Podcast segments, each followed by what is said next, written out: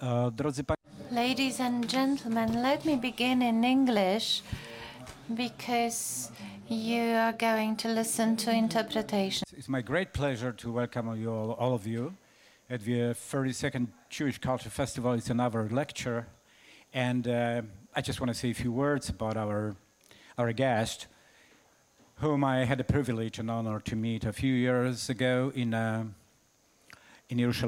Jerusalem, after he wrote his another book, Spies of No Country. And Mati Friedman is one of the most acclaimed and recognizable journalists, and he used to work many, many years, and I think he still works, I don't know, with the New York Times, but most important with the Tablet and with the other fantastic magazines and newspapers. And he's the author of the four books right now. Let me tell you what kind of books he wrote till now, and I'm more than sure that this is beginning. The Aleppo Codex and Pumpkin Flowers, Spies of No Country. And just recently, ladies and gentlemen, his new book was published called Who by Fire, Leonard Cohen in the Sinai. And so when I met him, we talked about Krakow. It was many, many years ago before, not many years ago, but it was before pandemic. And after pandemic, finally, we have a great pleasure and a privilege and honor to host today in Krakow one of the best writer and journalists, not only in this continent called Israel, but also in Europe and United States, Mati Friedman. Please, Mati, welcome. Thank you, Mati. Thank you so much for that introduction. After that introduction, I will be a disappointment. So please prepare yourselves. Like many people, I love stories about spies. Spy stories have more than one thing going on. Of course, a spy has the official story that they're telling you, and they have the secret story that's under the surface. And in this talk as well, there's going to be an official story, and there's going to be a deeper story. We're going to talk about some of Israel's first spies, and we're going to meet them. And we're going to learn, I hope, something deep about the state of Israel, which is not exactly secret, but not discussed often enough. When I moved to Israel at 17, this was 1995, I grew up in Toronto, Canada, moved to Israel intending to be there just for 1 year of work on a kibbutz, and that was 28 years ago, and I'm still there. I came with a very specific story about Israel, and it was a story that had a lot to do with this place and with this part of the world. It was a story about Europe. It was a story about Theodor Herzl in Vienna and political Zionism as a response to violence against Jews in Europe, particularly in Eastern Europe. It was a story about the kibbutz. It was a story about socialism. It was a story about the Shoah. It was a story about heroes like David Ben-Gurion and Golda Meir and Moshe Dayan. It was that famous Zionist story that is familiar to most or all of you, and it's the story that you learn if you grow up in a North American Jewish community. I arrived in Israel when I was 17 and figured out very quickly that story does not explain Israel. And there are several reasons for that, but one of the main reasons, or in my opinion, the main reason, is that if you look at the Jewish population of Israel, most people did not come from Europe. And that's what we're going to talk about. I was writing a book, my first book, called The Aleppo Codex, which is a story about an ancient Bible manuscript. It's a dirty story about an ancient Bible, a true story, unfortunately. And I was interviewing an old Mossad agent who at that point was retired. His name was Rafi Siton. And Rafi, in the middle of our conversations about this ancient manuscript from Aleppo, Syria, told me that I should meet a friend of his, an even older retired spy named Yitzhak Shoshan. And I didn't know exactly why I was going to meet Yitzhak Shoshan, but I've learned in many years as a journalist that if someone tells you that you should meet an old spy, you should go. You'll never regret it. So I got into the car and I drove from Jerusalem all the way down to Bat Yam, which is this kind of sweaty suburb of Tel Aviv. And I arrive at this very Soviet-style workers' block of apartments. And I get into this little tiny elevator from, you know, the old days in Israel. It was about the size of a telephone booth. And I went up to the 7th floor of this building.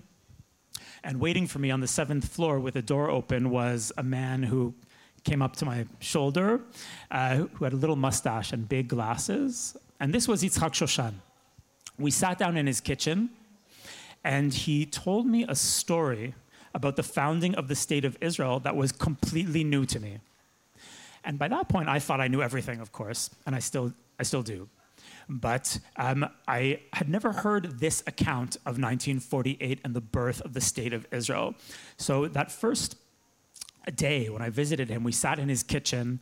It was this tiny kitchen with very ugly green tiles on the wall. And he went over to the stove very, very slowly. He was about 90.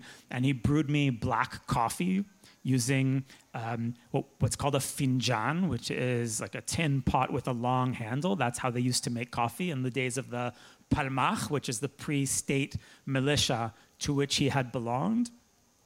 And he sat down at his kitchen table, and in that meeting, and then over many subsequent meetings, he told me the story of the unit that he belonged to in 1948, which was called the Arab Section. And when I walked out of Yitzhak's apartment on that first day, the country looked different. I walked out of his apartment building, and I was standing on the street in Bat Yam, and the state of Israel looked different to me than it had looked when I went into the interview. That has happened to me a few times in my career as a journalist, and that's how I know when I have a really important story, if the country is changed by something that I just learned. So I went back again and again to Yitzhak, and then eventually I found documents relating to other members of this unit. And over many years, I put together the story of these spies, which eventually became this book called Spies of No Country. What is the story of Israel's first spies?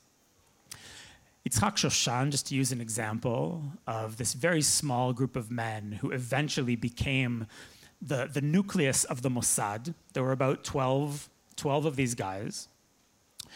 Yitzhak Shoshan was born in Aleppo, Syria. He was basically a street kid. His dad was a janitor. He grew up barefoot in the alleys of Aleppo. He had no future in Aleppo. His name wasn't Yitzhak Shoshan, and this is important. His name was Zaki Shasho, and he was a member of a very ancient Jewish community in Aleppo, Syria. The Jews had been in Aleppo, Syria for several centuries by the time the Second Temple was destroyed in the year 70 CE. So this is one of the oldest Jewish communities in the world, and there are about 10,000 Jews native to Aleppo in the 1940s. When this kid, Zaki Shasho, is growing up, and he realizes he has to get out. The sentiment in the Arab world is turning against the Jews of the Arab world for several different reasons. One is that Zionism is succeeding more and more and getting more and more pushback from the Arab world.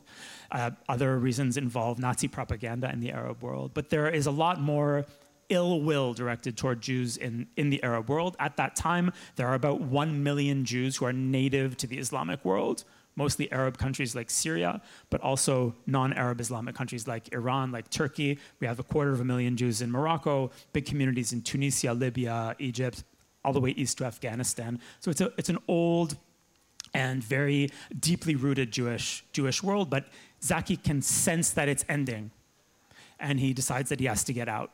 So he decides that he's going to run away from Aleppo, and he's going to join the Zionist movement. He's going to become a pioneer. Now, for Jews from a place like Krakow, joining the Zionists was difficult, right? It involved walking, you know, getting somehow to a port and getting on a ship to some other part of the world. For a kid from Syria, reaching the land of Israel is a short walk down a road across the border, because, of course, Syria and British Palestine are neighbors. Zaki Shasho walks into the land of Israel, which at the time is controlled by the British. This is 1943, and he ends up selling red peppers in a market in Tel Aviv. From the market, he's picked up by a socialist counselor working with the kibbutz movement, and he's taken to a kibbutz. And on the kibbutz, he discovers something that was difficult for him to accept. The Jews on the kibbutz were Jews from Eastern Europe. They thought Jews, by definition, came from Eastern Europe and spoke Yiddish. And when kids like Zaki Shasho started to show up on the kibbutzim, drifting in from the Arab world, the Zionist movement, the pioneers, didn't recognize them as fellow Jews. They seemed too strange. They looked like Arabs, and they spoke Arabic. Zaki's native language was Arabic. They didn't seem like the kind of Jews that the Zionist movement was imagining when they created a Jewish state. So Zaki Shasho is on this kibbutz. As far as he's concerned, he's joining his brothers and is becoming a pioneer, and he's going to fight for the independence of the Jewish people in our ancestral homeland, which is the land of Israel. But the kibbutzniks see him as a foreigner. So he tries to change. He changes his name from Zaki Shasho, which is what everyone called him in Aleppo. He starts calling himself Yitzhak Shoshan. That is a proper Hebrew name. Yitzhak, of course, is a patriarch from the Bible. Shoshan means rose. It kind of sounds like Shasho, but it's a Hebrew word. So that's his attempt to become what we would now call Israeli. We're talking about 1943, 1944. There is no such thing as Israeli. That word is not in use. But today we would say Israeli, so we could use that word. We could say Sabra. He wanted to be a Sabra.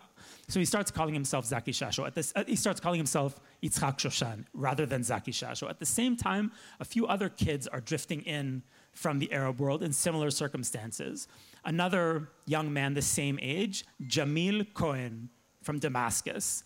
Now, the name Jamil Cohen sounds very strange to us in 2023, but there used to be many, many, many Jews with names like Jamil Cohen. So Jamil shows up also on a kibbutz, tries to fit in, is unsuccessful because he seems too Arab as far as the Eastern European Jews were concerned. He changes his name to Gamliel Cohen, from Jamil to Gamliel, which he thinks might help solve his problem. He tries to eat the same food that all of the East European Jews are eating, which he thinks is terrible, and he writes this in his diary.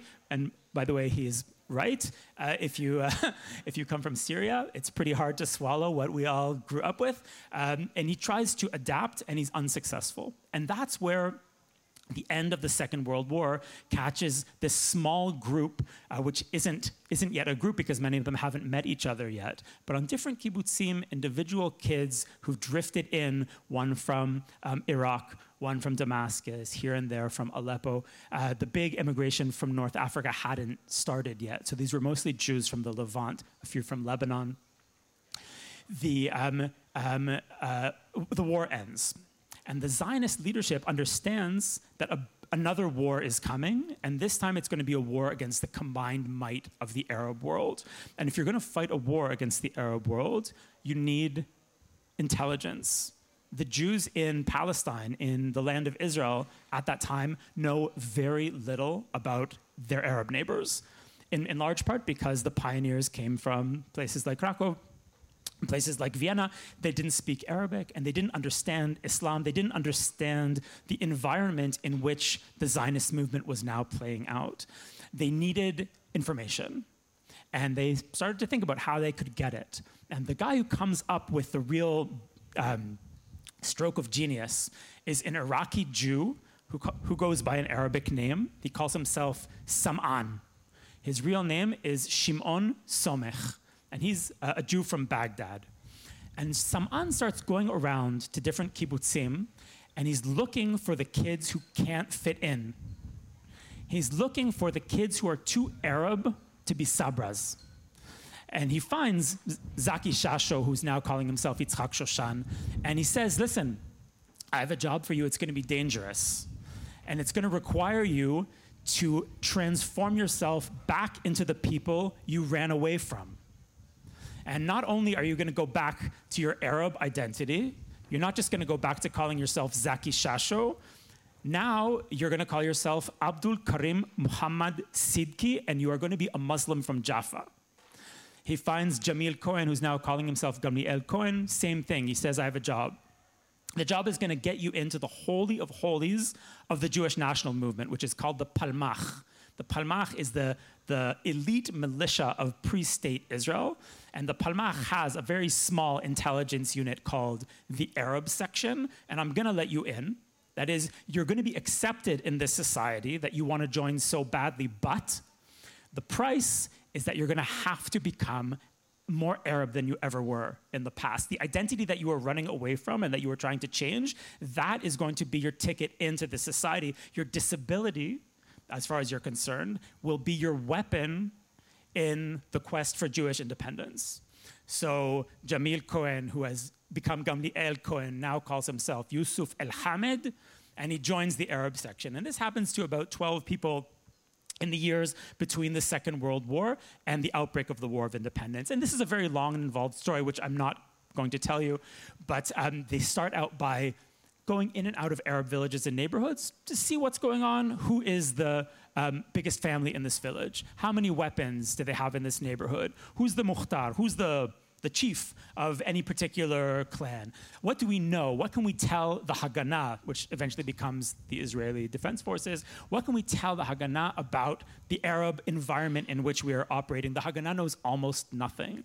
And the spies are going in and out. They'd go from a Jewish neighborhood in Haifa, and they would kind of change their mannerisms as they crossed the street. So Yitzhak Shoshan would set out as Yitzhak Shoshan from Jewish Haifa. He would cross the street into Arab Haifa, and he would just change his being.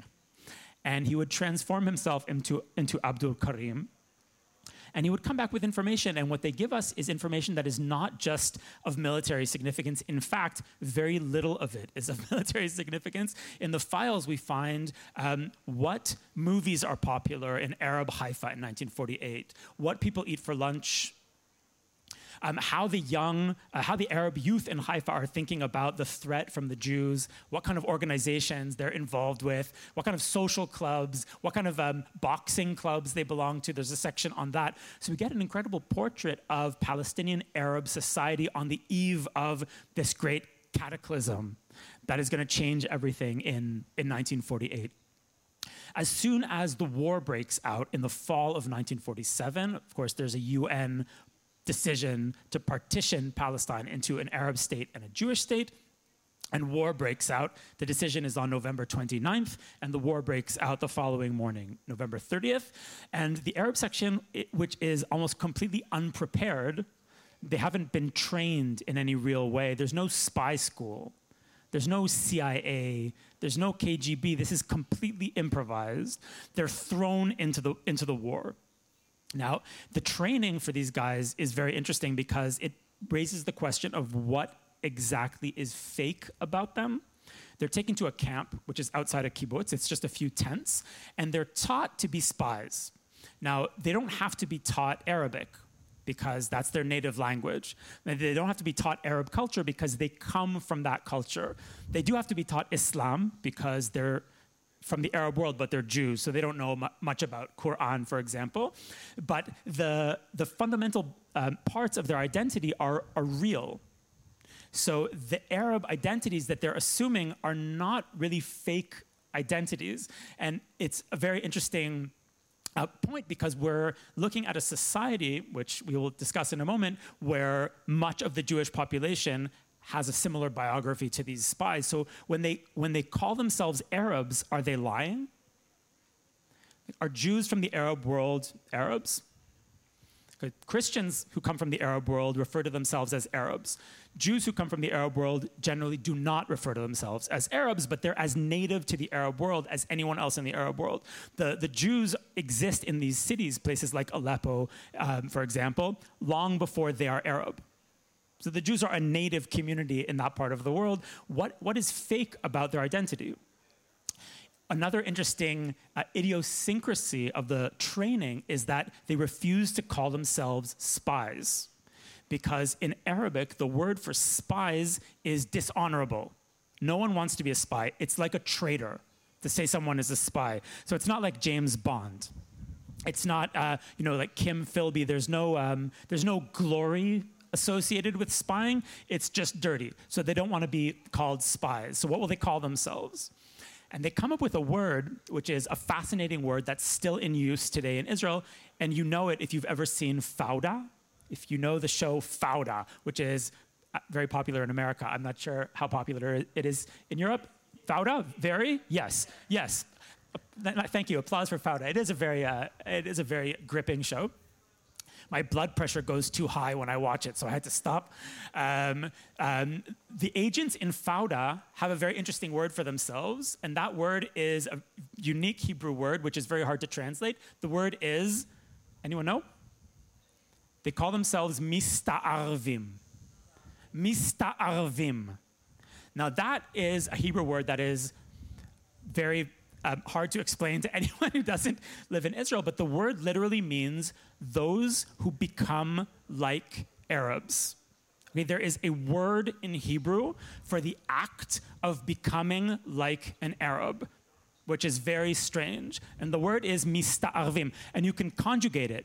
Mista'arvot, hista'arev, hista'arva. It's a verb. To become like an Arab is a verb in Hebrew. Now, where does that word come from? The word becomes tied to the intelligence world, and that's how it's used now. But the word actually comes from the lives of the Jews of Islam. In Aleppo, for example, there were always two Jewish communities. One was called Sfaradim, and those were Jews who came from Spain after the expulsion from Spain. And the other group, which had been there more or less always, was made up of Jews who were there before the Arab conquest, but who'd become Arabized after the Arab conquest. They'd picked up Arabic, they'd adopted Arab culture, and they called themselves in Arabic Musta'arabin, Mista'arvim, the Jews who had become like Arabs. So when these spies, they need a name for themselves, but they don't want to call themselves spies, they come up with this word, mista'arvim. And the word mista'arvim is still in use, and you've heard it if you've seen Fauda. But it shows that what's going on in that training base is very complicated. It's not, like a kid from Toronto being trained to pretend that he is Russian. The identity game here is much, much murkier. And that's what makes it interesting if we're trying to understand through these spies something about the country that they helped found. Their activities pick up throughout the War of Independence. They graduate to an assassination of an important Arab religious and military leader in Haifa, Sheikh Nimr al-Khatib. The Palmach tries to take him out in February 1948, and the guys who do it with mixed success are the guys from the Arab section, and that's recounted in the book. From there, they graduate to, sabotage would be the right word. The intelligence services get news that an Arab militia in Haifa is preparing a truck bomb that will be detonated at a movie theater in Jewish Haifa. The truck bomb is being disguised as a British ambulance, and it's being prepared in a garage in the lower city of Haifa, which is the Arab part of Haifa. Now the Jews at this time, this is before the state is founded in May 1948, the Jews have no air force, there's no artillery, there's no army, there's no way to deal with a threat like this except using your own form of sabotage. So they have the idea that they're gonna take out this truck bomb with their own truck bomb. And the men who are entrusted with getting the Jewish car bomb into Arab Haifa and exploding it next to the Arab car bomb are men from the Arab section. Yitzhak Shoshan, that guy who I met in 2011 when he was about 90 years old, and another one of his friends named Yaakuba Cohen, who used the alias Jamil. And they drive a car, again, a long and complicated story. They manage to get in, and they manage to blow up their own car next to the truck bomb that's being prepared in the garage. And this is one of the great successes of the early Israeli intelligence services, what will eventually become the Mossad and what will be famous for doing these very complicated intelligence or sabotage missions beyond Israel's borders. But none of this exists at that time. These guys don't make salaries. They're not being paid. The entire Israeli intelligence service in the spring of 1948 does not own a camera. When they need a camera to photograph some Syrian defenses on the border, they have to borrow it from a civilian who owns a camera. And the agents are told, you're going up to the Syrian border to take these photographs. If you don't come back, that's okay. The camera has to come back. And then there's one camera. Israeli intelligence does not own a radio. The communications are done orally and with letters. So it's not the Mossad that we're imagining. None of this exists. And one of the great things about this story is that you get to see the birth of one of the world's greatest intelligence services, but behind the curtain. You know, intelligence is all about bluff. It's all about lying. And much of what we know about the Mossad now and how great it is, it's lies. Those are useful lies if you're a small country in the Middle East and you have to make, you have to sound tough so people don't screw with you. That's a lot of what the stories of the Mossad are. And here we get this a story which has just the human frailty behind the curtain. There's no curtain yet. The curtain hasn't been closed. It's just these 19-year-old kids who are making it up as they go along. In the weeks prior to the declaration of Israeli independence, there's an important battle, a kind of fateful battle in Haifa at the end of April. And this is really the first time that the Haganah starts operating like an army. It's deploying units, and the units are moving through territory, so it's not a terror war anymore, and it's not like a gang war, but it's something more like a conventional war. And the Jewish militia, which is the Haganah, and the Arab militia in Haifa clash. And ultimately, we know that this seals the fate of Haifa. And many Arab refugees start running away from Haifa northward to Lebanon. And the people running the intelligence service, which again is 12 guys in a tent, including Sam'an, the Iraqi Jews, really the brain of it, he says, we have refugees leaving Haifa for Lebanon. This is our opportunity to get our spies into the Arab world. So a few men from the Arab section, including Yitzhak Shoshan, are sent down to the Arab part of Haifa to join the refugees and travel with them northward to Beirut. And that is how Israel gets its first spies into the Arab world. And it's worth pausing just to think about the ironies of this situation. These men are Jewish refugees from Arab countries pretending to be Arab refugees from a Jewish country. And there are many layers of identity confusion that we will never grasp if we just call them spies. There's something much more complicated than spies. These are people with very complex identities, and they've put these identities at the disposal of the state. They're in Beirut in the summer of 1948. The state is founded in the middle of May, and the spies in Beirut have no idea that it happened because they do not have a radio. There's no radio in Israeli intelligence. They'd been sending letters back and forth, but as soon as the British mandate ended and the state of Israel was declared, there was no more mail service between Lebanon and Israel, and all they knew is what was written in the Arab newspapers. And according to the Arab newspapers in Beirut, the Jews were finished.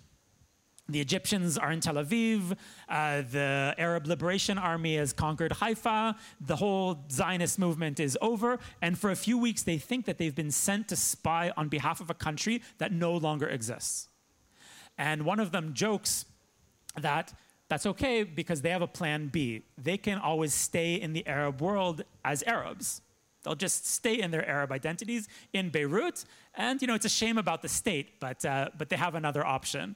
Within a few weeks, a radio is smuggled into Beirut.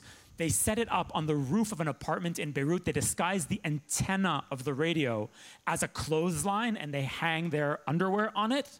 And they start tapping out messages to Israeli intelligence headquarters, which is a shed at a kibbutz called Giv'at HaShlosha. There's a picture of it in the book. It's just a wooden table where a guy sits with a radio getting the Morse messages, ta-ta-ta, ta-ta-ta. That's Israeli intelligence. And we have the messages because someone was sitting with a pencil and writing them down. So we have the birth of Israeli intelligence, which is 3 or 4 guys on a rooftop in Beirut tapping out Morse messages to a guy in a shed in Israel. And it's from that shed that the spies learn that the state has survived. That actually the Jews are taking incredible losses. In the War of Independence, 1% of the Jews in Israel are killed, 6,000 people. But the state is holding out. and the news is not what's being written in the Arab newspapers, and they get this news, and they begin spying. And, you know, I won't get into it to avoid, you know, giving away absolutely everything in the book, but they have many other adventures in Beirut over the next 2 years as Israeli intelligence is born. And they try to explain what's going on in the Arab world. They have vicious arguments with each other about whether their job is to provide intelligence and understand the Arab world. And that's what Gamliel, that's what Yusuf al-Hamed, that's what he thinks. His job is to read the newspapers, collect tidbits of information, and explain to the European Jews back in that shed what the region that they've blundered into actually looks like. According to another one of the spies, Yaakuba Cohen, the one who blew up the truck bomb, he thought that their job was to blow things up in Beirut. And his job, his dream was to blow up the oil refinery in Tripoli. And he would not rest until he'd blown up the oil refinery in Tripoli, and the commanders won't let him. And he's infuriated by this, and it goes back and forth. And long story short, the oil refinery in Tripoli is still there.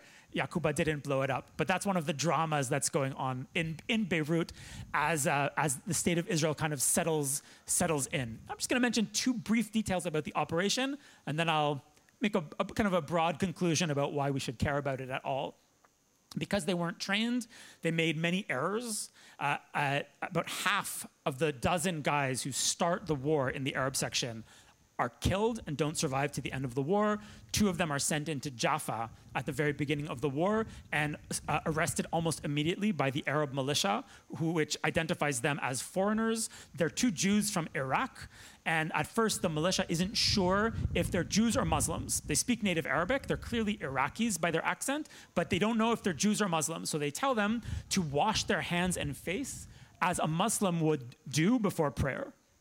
Any Muslim man would know how to do that. One of them knows, the other one doesn't. That's how they catch them, and they vanish. Their fate is unclear until 40 years later, when they're building a school in Holon, which is a suburb of Tel Aviv. They find two bodies in the foundations of the school.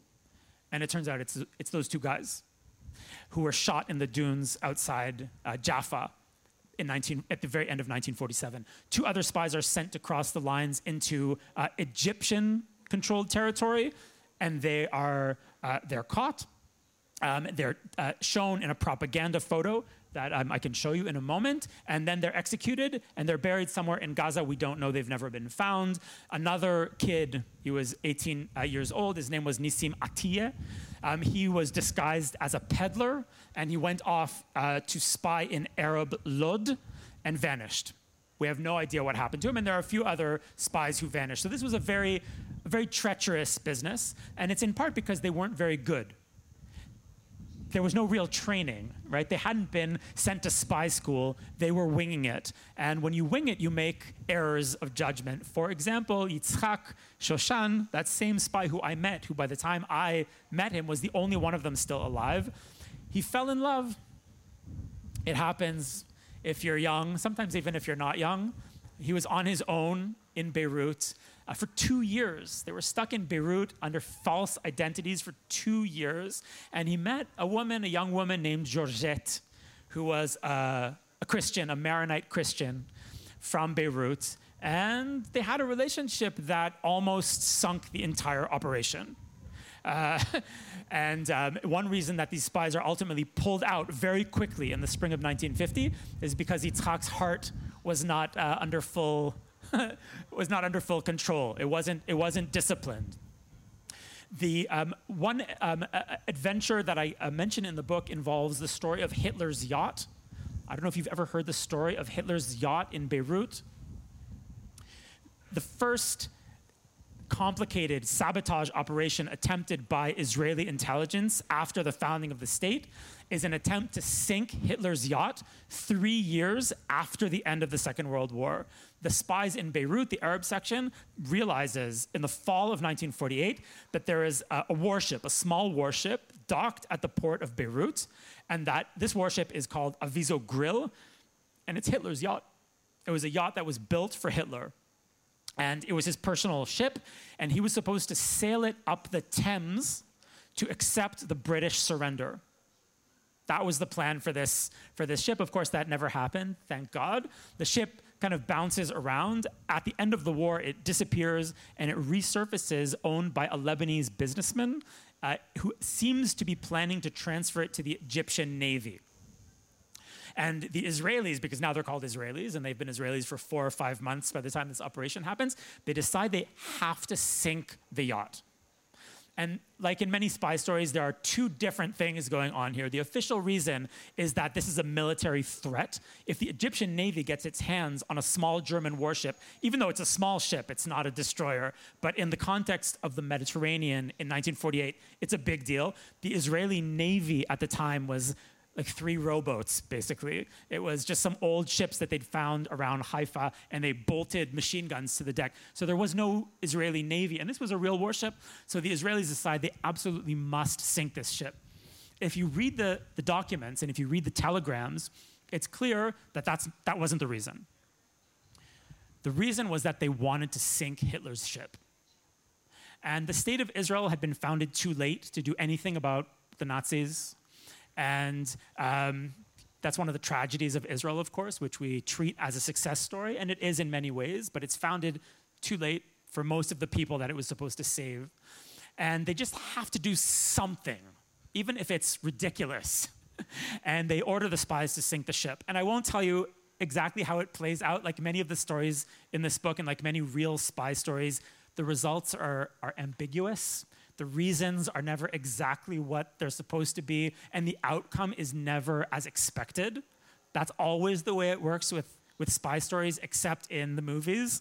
It's always gray. The reasoning is gray, the outcome is gray, and the execution is often not quite what it was supposed to be, but they expend a great deal of heroism in their attempt, which is partially successful, to attach a magnetic mine to this ship in the port of Beirut, and they try to sink it. They do their best. Why do we care? I mean, these are good stories. Everyone loves spy stories. I could tell spy stories all day. I could write them, my entire life. But why do we really care about this story? If you try to understand Israel as a European country, which we still do, you won't get very far. Because in almost every way, the Israel of 2023 is much more Middle Eastern than it is European or North American. And when we try to apply that old European story to the state that we actually have, the state does not make sense. And yet we don't want to give up on those stories because they're so great. The story about the kibbutz and the story about Ben-Gurion and the story of the heroic founding of Israel, those are great stories. But they won't really help us understand the country that we have. If you come to Israel, just to give you one example, and you turn on a pop radio station, you'll hear a kind of music that we call Mizrahi. Mizrahi means literally Eastern. And it's Middle Eastern pop music in Hebrew. That is the dominant form of music that the kids listen to in Israel. The biggest music stars in Israel sing in the Mizrahi genre, and that sound is very discordant to Western ears. It takes time to get used to it if you're used to Western music, and it's just strange that everyone would be listening to that music in a country that is an extension of the Jewish world of Europe. If you come to the Jewish state and look for Jewish food, there is none. And I often meet Jews from America in particular who come to the Jewish state and say, great, let's go get some deli. Because it's a Jewish country, there is no deli in Israel. Bagels, which for North American Jews, of course, are the prototypical Jewish food. Bagels show up in Israel maybe 10, 15 years ago. And Israelis think that it's American food, which I discovered last summer when I took my kids to North America for the first time. My kids are Middle Eastern, I guess. They've been in the Middle East their entire lives. I have two 16-year-olds, one 12-year-old, and a 7-year-old. And I said, you know what? I have to take them back to the homeland, which for me is Toronto. And we went back to Toronto, and we went back to the heart of Jewish Toronto, which is an intersection called Bathurst and Lawrence. Never go there if you can avoid it. It's terrible. But I grew up there. What can I do? We went to eat Jewish food because I wanted them to know my culture. So we went to a bakery called United Bakers, and we're eating bagels and lox. And I'm looking at them. I'm like, this is where I'm from, bagels and lox. And I realized in the middle of the meal that they had no idea that this was Jewish. They thought we were eating Canadian food.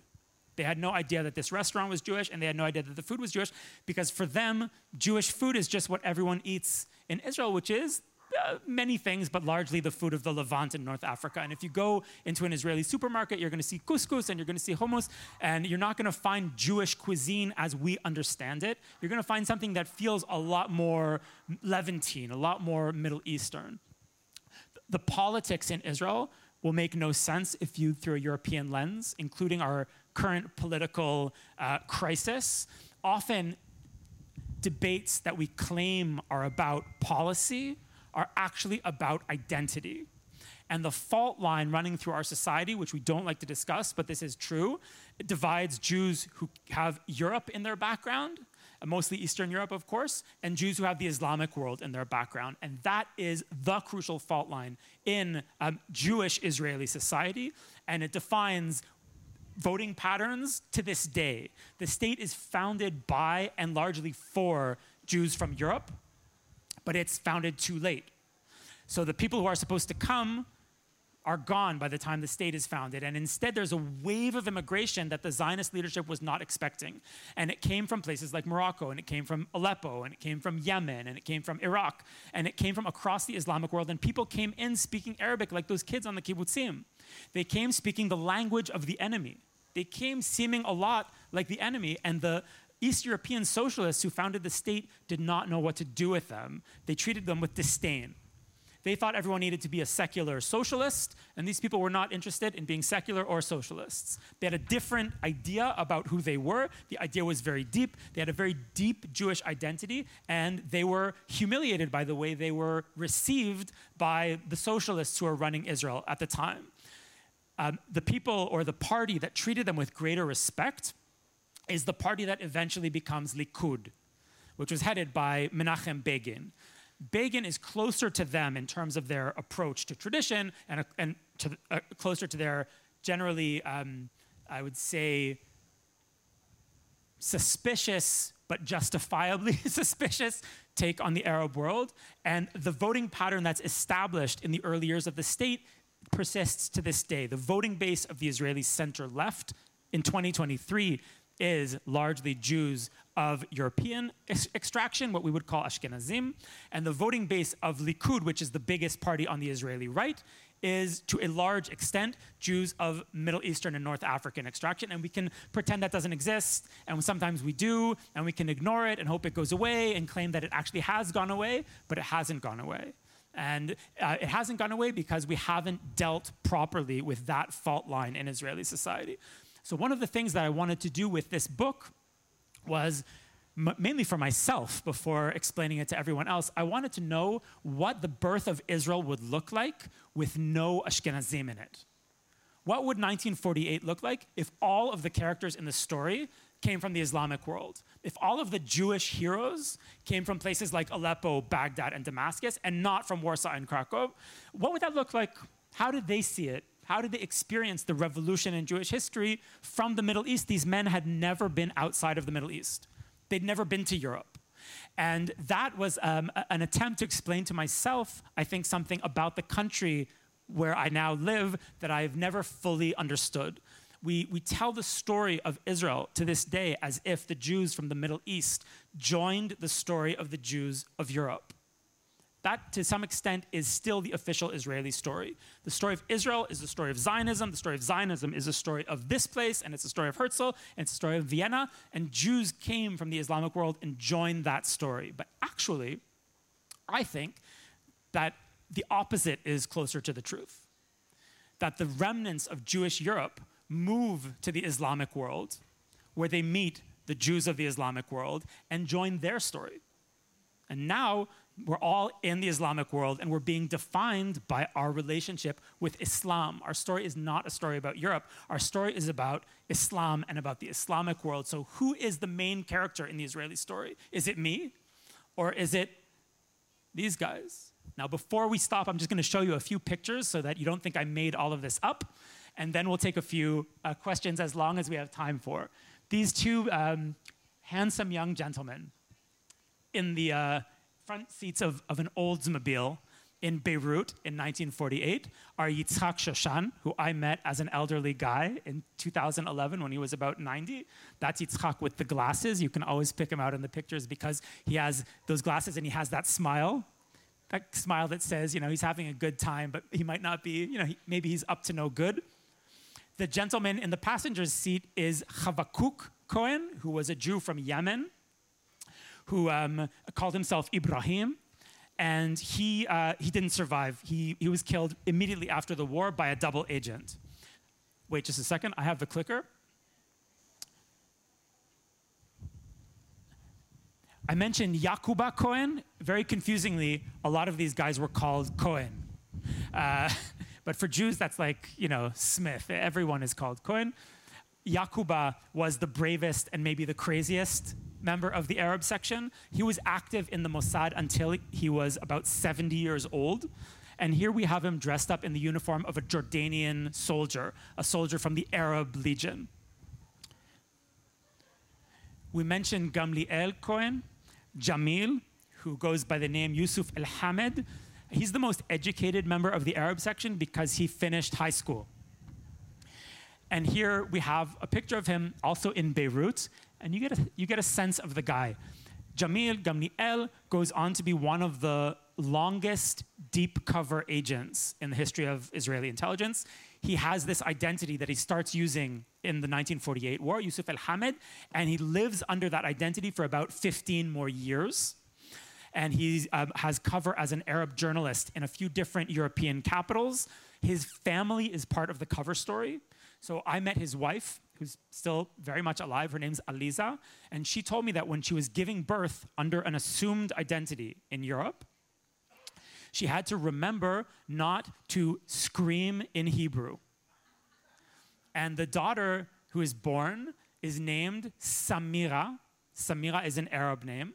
And they call her Samira because they know that they'll go back to Israel eventually, and they'll drop the sa, and they'll just call her Mira, which is a Jewish name, a Hebrew name. And I met her. Mira lives in Tel Aviv, and she's lovely. I mentioned two spies who were executed after they were caught crossing Egyptian lines. Sorry, can you? Am I blocking your view? These two men, both of them of Iraqi extraction, they were sent to cross the Egyptian lines around Gaza. They were caught. They were filmed in a propaganda film, and they were executed shortly after this picture was taken. And as I mentioned, we don't know what happened to their bodies. Nisim Atiyah, who's this 18-year-old peddler. He's dressed up like a peddler when he's dispatched into Lod, also right at the very height of the 1948 war. Nisim, too, vanishes, and we don't know what happened to him. David and Gidon are the two Iraqi Jews who I mentioned in Jaffa, who have their cover blown when it turns out that they don't know the correct ritual before Muslim prayer. Their bodies turn up in Holon 4 decades later. This is Yaakov Bukai. Yaakov Bukai was a Jew from Damascus who had red hair. And the question was, why would they have used a redhead as someone who was supposed to be a Mista'arvim, someone who would seem Arab? No, he really was Arab. His identity was as Arab as anyone else. He was from Damascus, and it's an old Damascus family, but he had red hair. Like, kind of like me, I think even more red. And when he was trying to cross the border into Jordan during the war undercover, you can see his cover name here. It's Najib Ibrahim Hamouda. He was stopped at the border by the Jordanian guards who seemed to have thought that he didn't look Arab. And he was hung in Amman a few months later. Not everything that they did in Beirut was related to spying. And these are maybe my favorite pictures because it really shows who these guys are. It's not James Bond. These are kids who are alone in a very interesting city for the first time in their lives, and they have a good time. So this is Yitzhak Shoshan, Zaki, otherwise known as Abdul Karim, skiing on Mount Lebanon. And not only were they skiing, which doesn't really fit in with what they were supposed to be doing. They're taking pictures of it, right? Now, any basic spy 101 is you do not have pictures taken of yourself, certainly not together. And yet they were, skiing and taking pictures of it, which shows you something about how professional they were or were not. This is my favorite picture. It's Yitzhak. He doesn't have his glasses on because he's at the beach. But this is the picture that I love the most from this story because it shows you the personality of these guys who are incredibly brave and they're taking incredible risk. But they have a smile. They have a smile on their face, and that expresses something about that crazy energy at the founding of Israel, which of course is very grim and very tragic. But it kind of looks ahead with a smile, and that's something that I took away from this story. Any questions that you may have, any comments, I would love to hear them. Yes. I'll repeat the question. Oh, do you have another mic?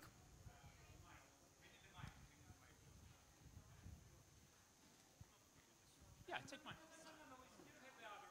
Have another one?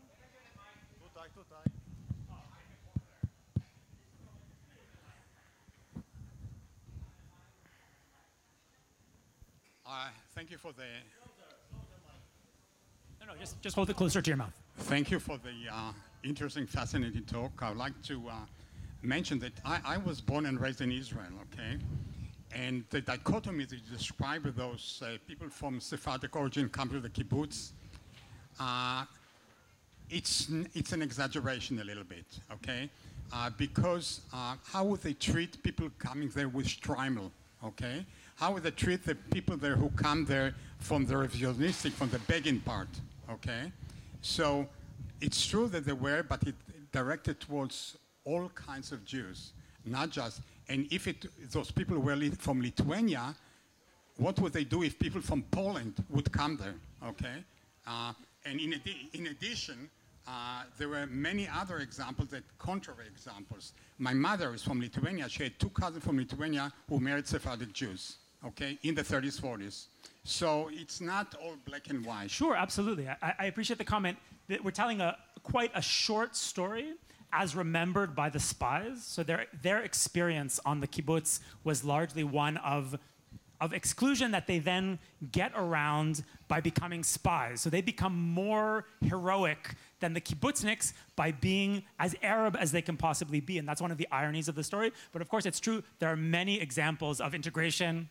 And there are many other examples, which I think you're saying, of other people not being accepted. So it wasn't just Jews from the Arab world, right? I'm married to a kibbutznikit, and I lived on a kibbutz myself. So I know that if you come from outside the kibbutz, they don't love you necessarily. And if it's a kibbutz of Poles, then they don't like the Germans. And if it's a kibbutz of Germans, then they absolutely hate the Lithuanians. And if it's, a kibbutz of socialists, then they hate the communists. And if it's a kibbutz, that's, unfortunately, that's human nature. For these guys, the key element was their Arabness. And that's the great irony of the story, because what the characteristic that prevented them from fitting in is eventually what makes them heroes. So that's the irony of this story. But I appreciate the comment.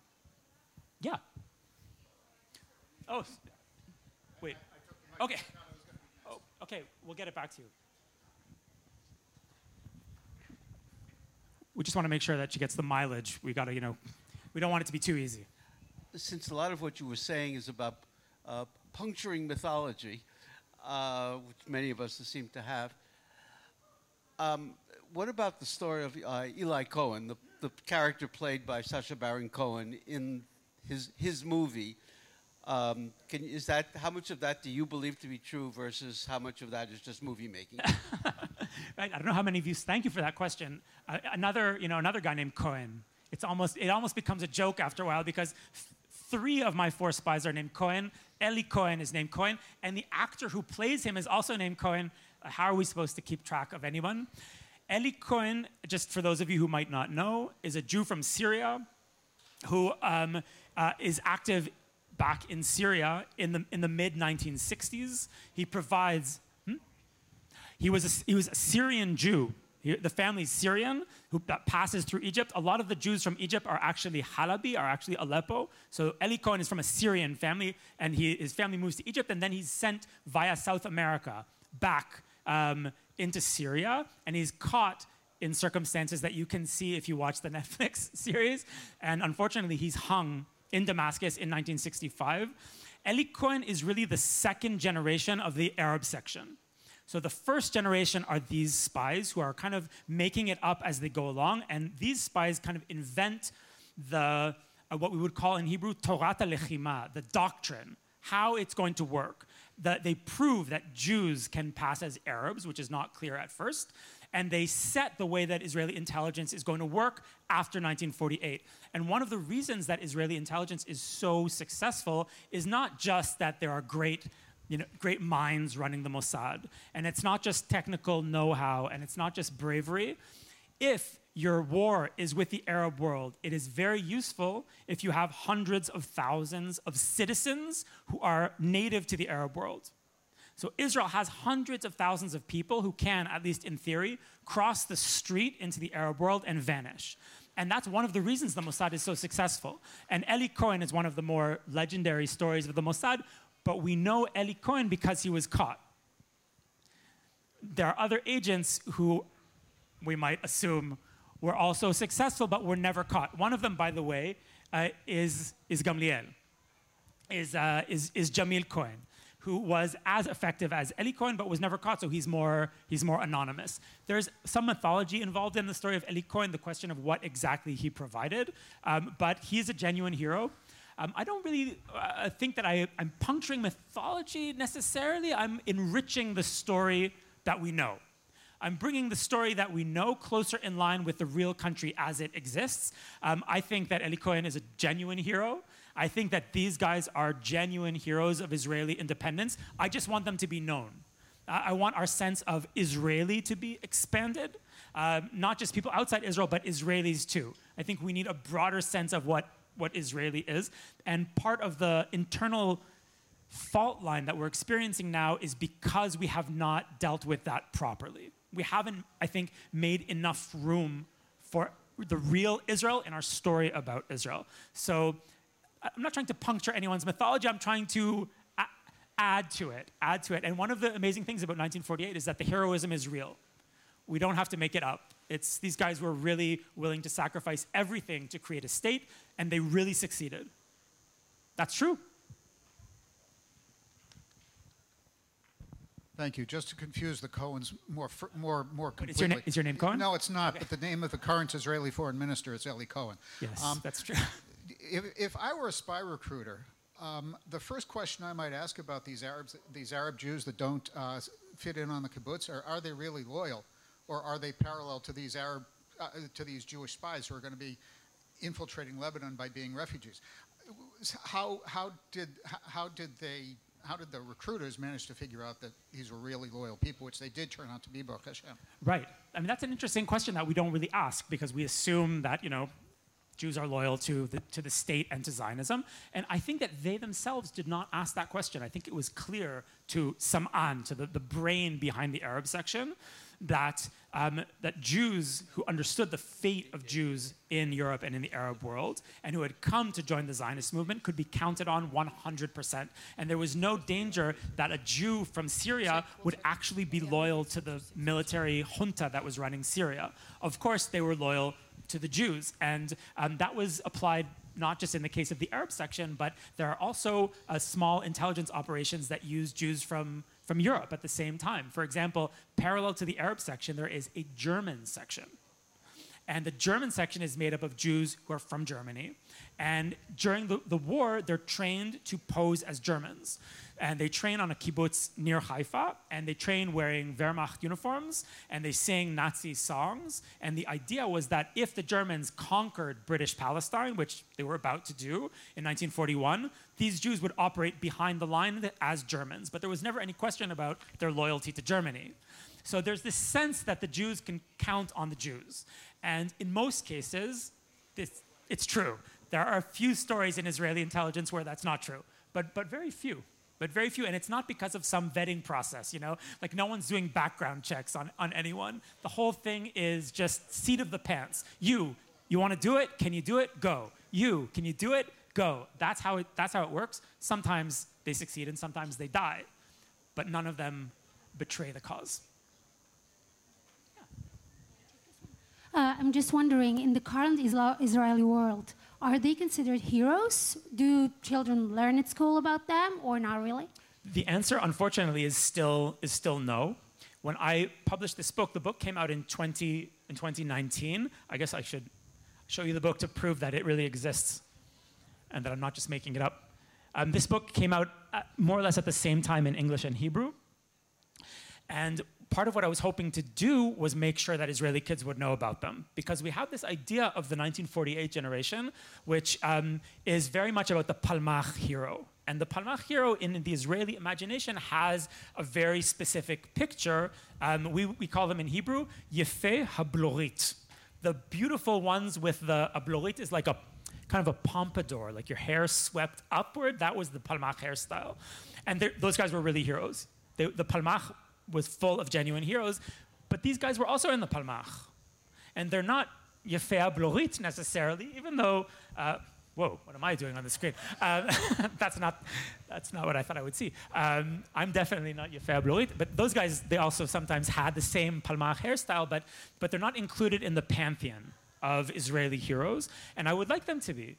I think they should be, and I think that certainly, you know, the half of Israeli school kids whose grandparents or great-grandparents came from Syria, Lebanon, Morocco, Tunisia, they should see these heroes as well. But I think it's also important that for the Israelis whose grandparents came from Krakow or Warsaw or Vienna, for them to see these heroes as well. We need a story about the country that looks like the country. And that's what I was trying to do with the book. Has it happened yet? Not yet. Let's put it that way. Why would you say? Why? I think the old stories are kind of set. People think they know them, and unfortunately, the ethnic divide in Israel has become a tool for our politicians to divide us, rather than build a unifying story that can bring us back together. So that's what I'm trying to do. I'm trying to say, look at 1948. It's amazing. You know, these are heroes, and look at them. These are Arabic-speaking guys named Jamil, and they're Jewish heroes from 1948.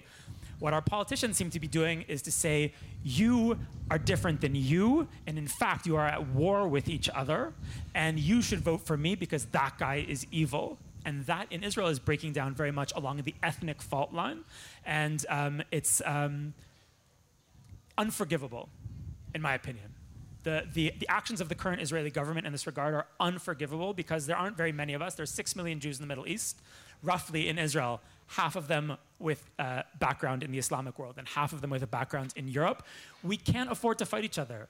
We can't afford to be at each other's throats. If we fight each other, we won't be around. We have to find some story that unites us and allows us to move forward. And instead of finding that story like this one, our politicians are using it to generate support for themselves by pitting citizens against each other, largely along ethnic lines. So I don't have, I guess I'm trying to say is I don't have allies in the Knesset for what I'm trying to do, or at least not enough. You said at the time when Israel was established, the majority were the Sephardic Jews. Mm. When Israel was established, 90% of the Jews in British Palestine were Ashkenazim. Okay. Then today... That's what exactly I wanted to hear, because it was the first Aliyah and the second Aliyah, and most of them... No, of course. Sorry, I'm sorry if that was unclear, of course. Yeah, because it was... It's later. Like, you know, you said he was... surprised seeing in kibbutz different people. No, so of course. I'm sorry if that was unclear. In 1948, it's more than 90%, but we don't have an exact number, of the Jews in British Mandate Palestine come from Europe, mostly Eastern Europe. The big wave from the Islamic world comes after the founding of the state. Yeah, of and that's when the demographics change. By the way, for several decades, the majority of Israeli Jews have roots in the Islamic world. Balances out with the big Russian aliyah in the 90s. Yeah. That's when it goes to about 50-50. But in the 60s, for example, and the 70s, there's a pretty clear majority for Jews who come from the Islamic world, and that's not really the way the country portrays itself. So we have this idea of the chalutz, who's, blonde. Yeah, but still, it was aliyah in 70s from Russia. And it was a big aliyah from Poland. Right. I don't know how big it was, but probably much less than from Russia. That's right. Soviet Union, absolutely. Not Russia. Russia, exactly. Yeah.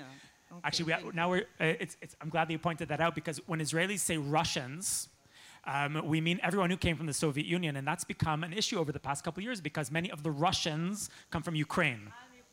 So that's the distinction that we're learning to make. By the way, the Ukrainians in Israel always call themselves Russians, which makes it very difficult to figure out. Not anymore. Not anymore. Now we know if you're Ukraine, if you come from Ukraine or you come from Russia, and we're all learning to not to call everyone Russian.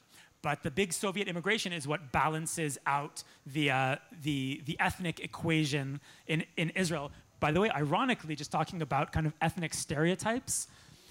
Before the big immigration from the Soviet Union, some members of, I guess what we might call the Israeli elite, are really excited that we're going to get a huge influx of Jews from the Soviet Union because they're Europeans.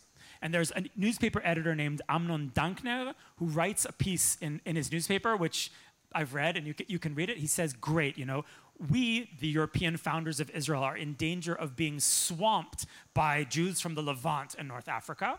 We're losing the European character of the state. But here we're going to get 1 million Jews from the Soviet Union. These people love classical music, and they're good at math. And come on, you know, come and save us. You can read the article. It's 1990, I think it was written. And then we get this massive influx from the Soviet Union. And it turns out, ironically, that the Jews from the Soviet Union politically are basically in line with Jews from the Middle East and North Africa. They don't like socialism. They want nothing to do with socialism, and they're not left-wing, of course. They lean to the right. And in some ways, they have a lot more to do with Mizrahim than with Ashkenazim, and that's not what anyone was expecting, which just goes to show you that people do not conform to simple stereotypes. And Israel is a great example of a country that really boggles the mind. If you expect people to behave in a certain way, it rarely works out. It rarely works out like that. I don't want to... one more question? Yeah.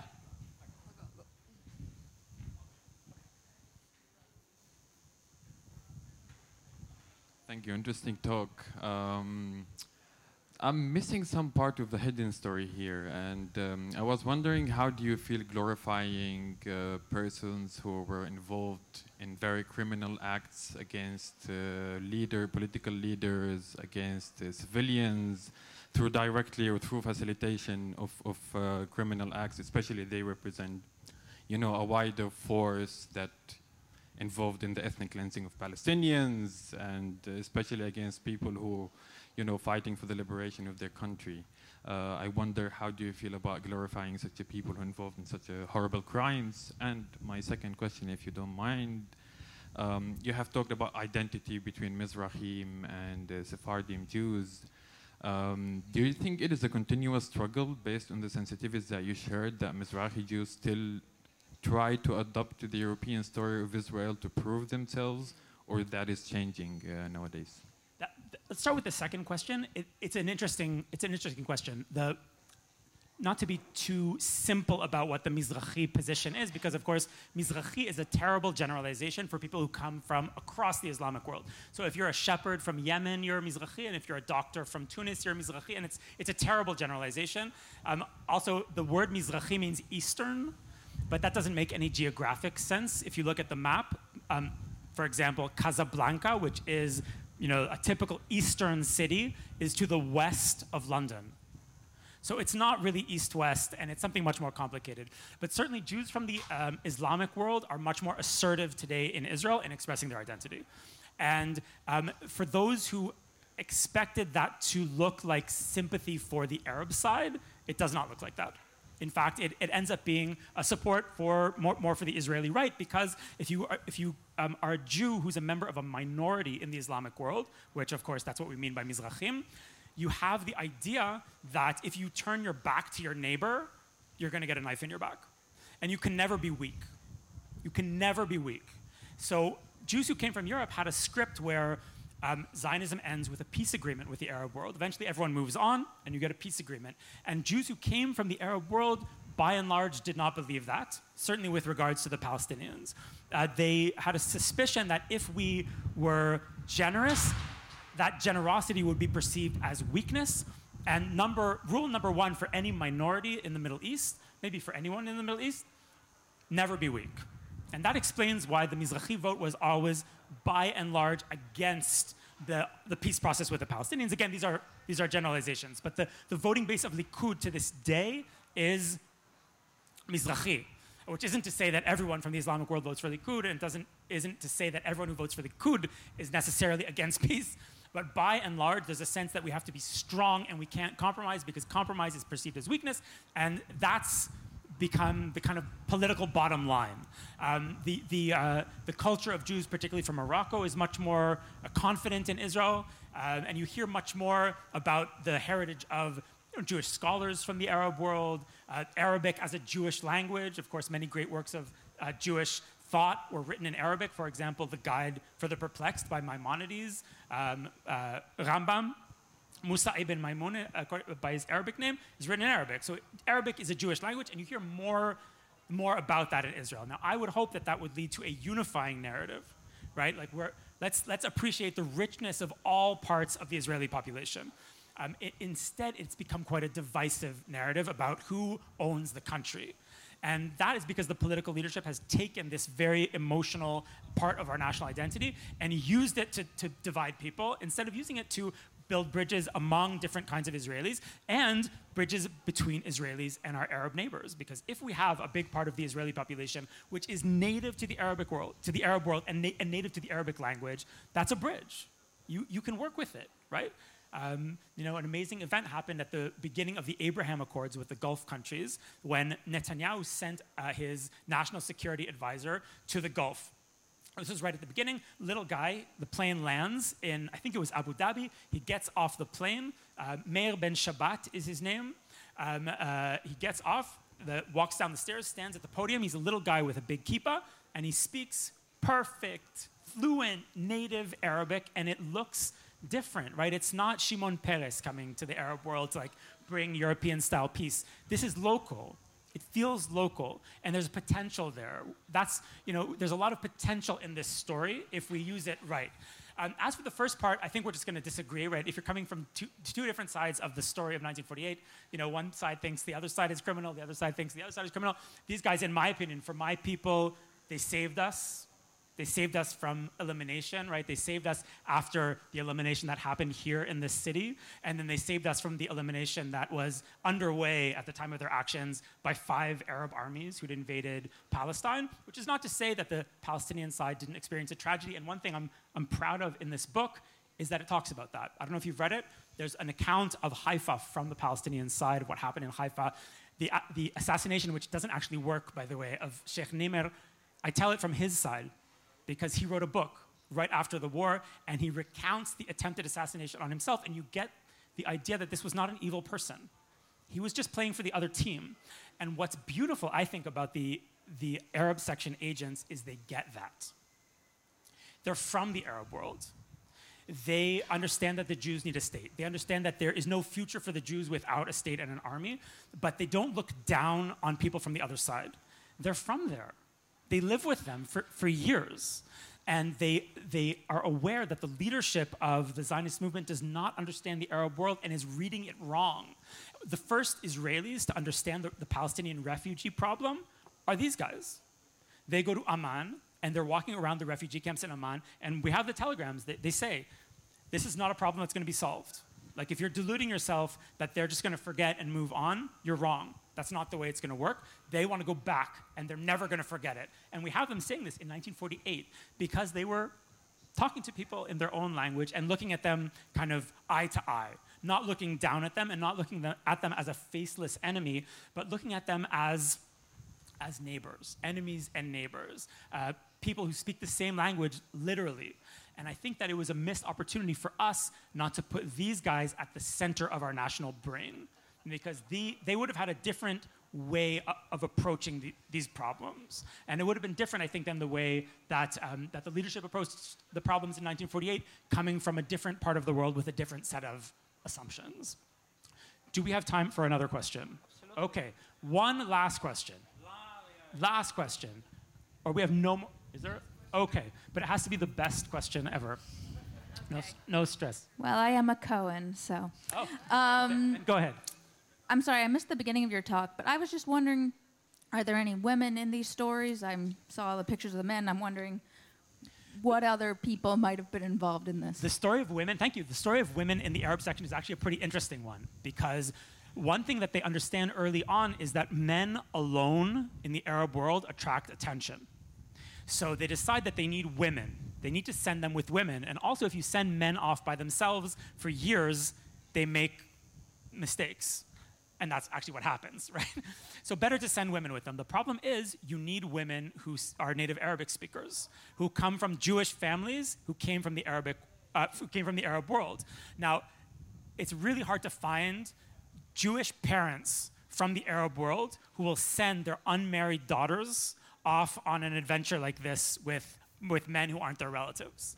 So they look around and they try to get women, and what they come up with in the end are a few women of Yemeni extraction, and we have an account of them training, and we actually have an account from one of them whose name was Esther Yemini, who says, we were taught to use a knife, and we were taught how to live with our partner, and she said, I was much less worried about using a knife than I was about kissing the man who I was going to be sent off on the mission with. In the end, however, the women are left behind. They decide it's too dangerous to send women, and the spies who are sent are these guys, just men. And again, it leads to problems that almost sink the entire operation.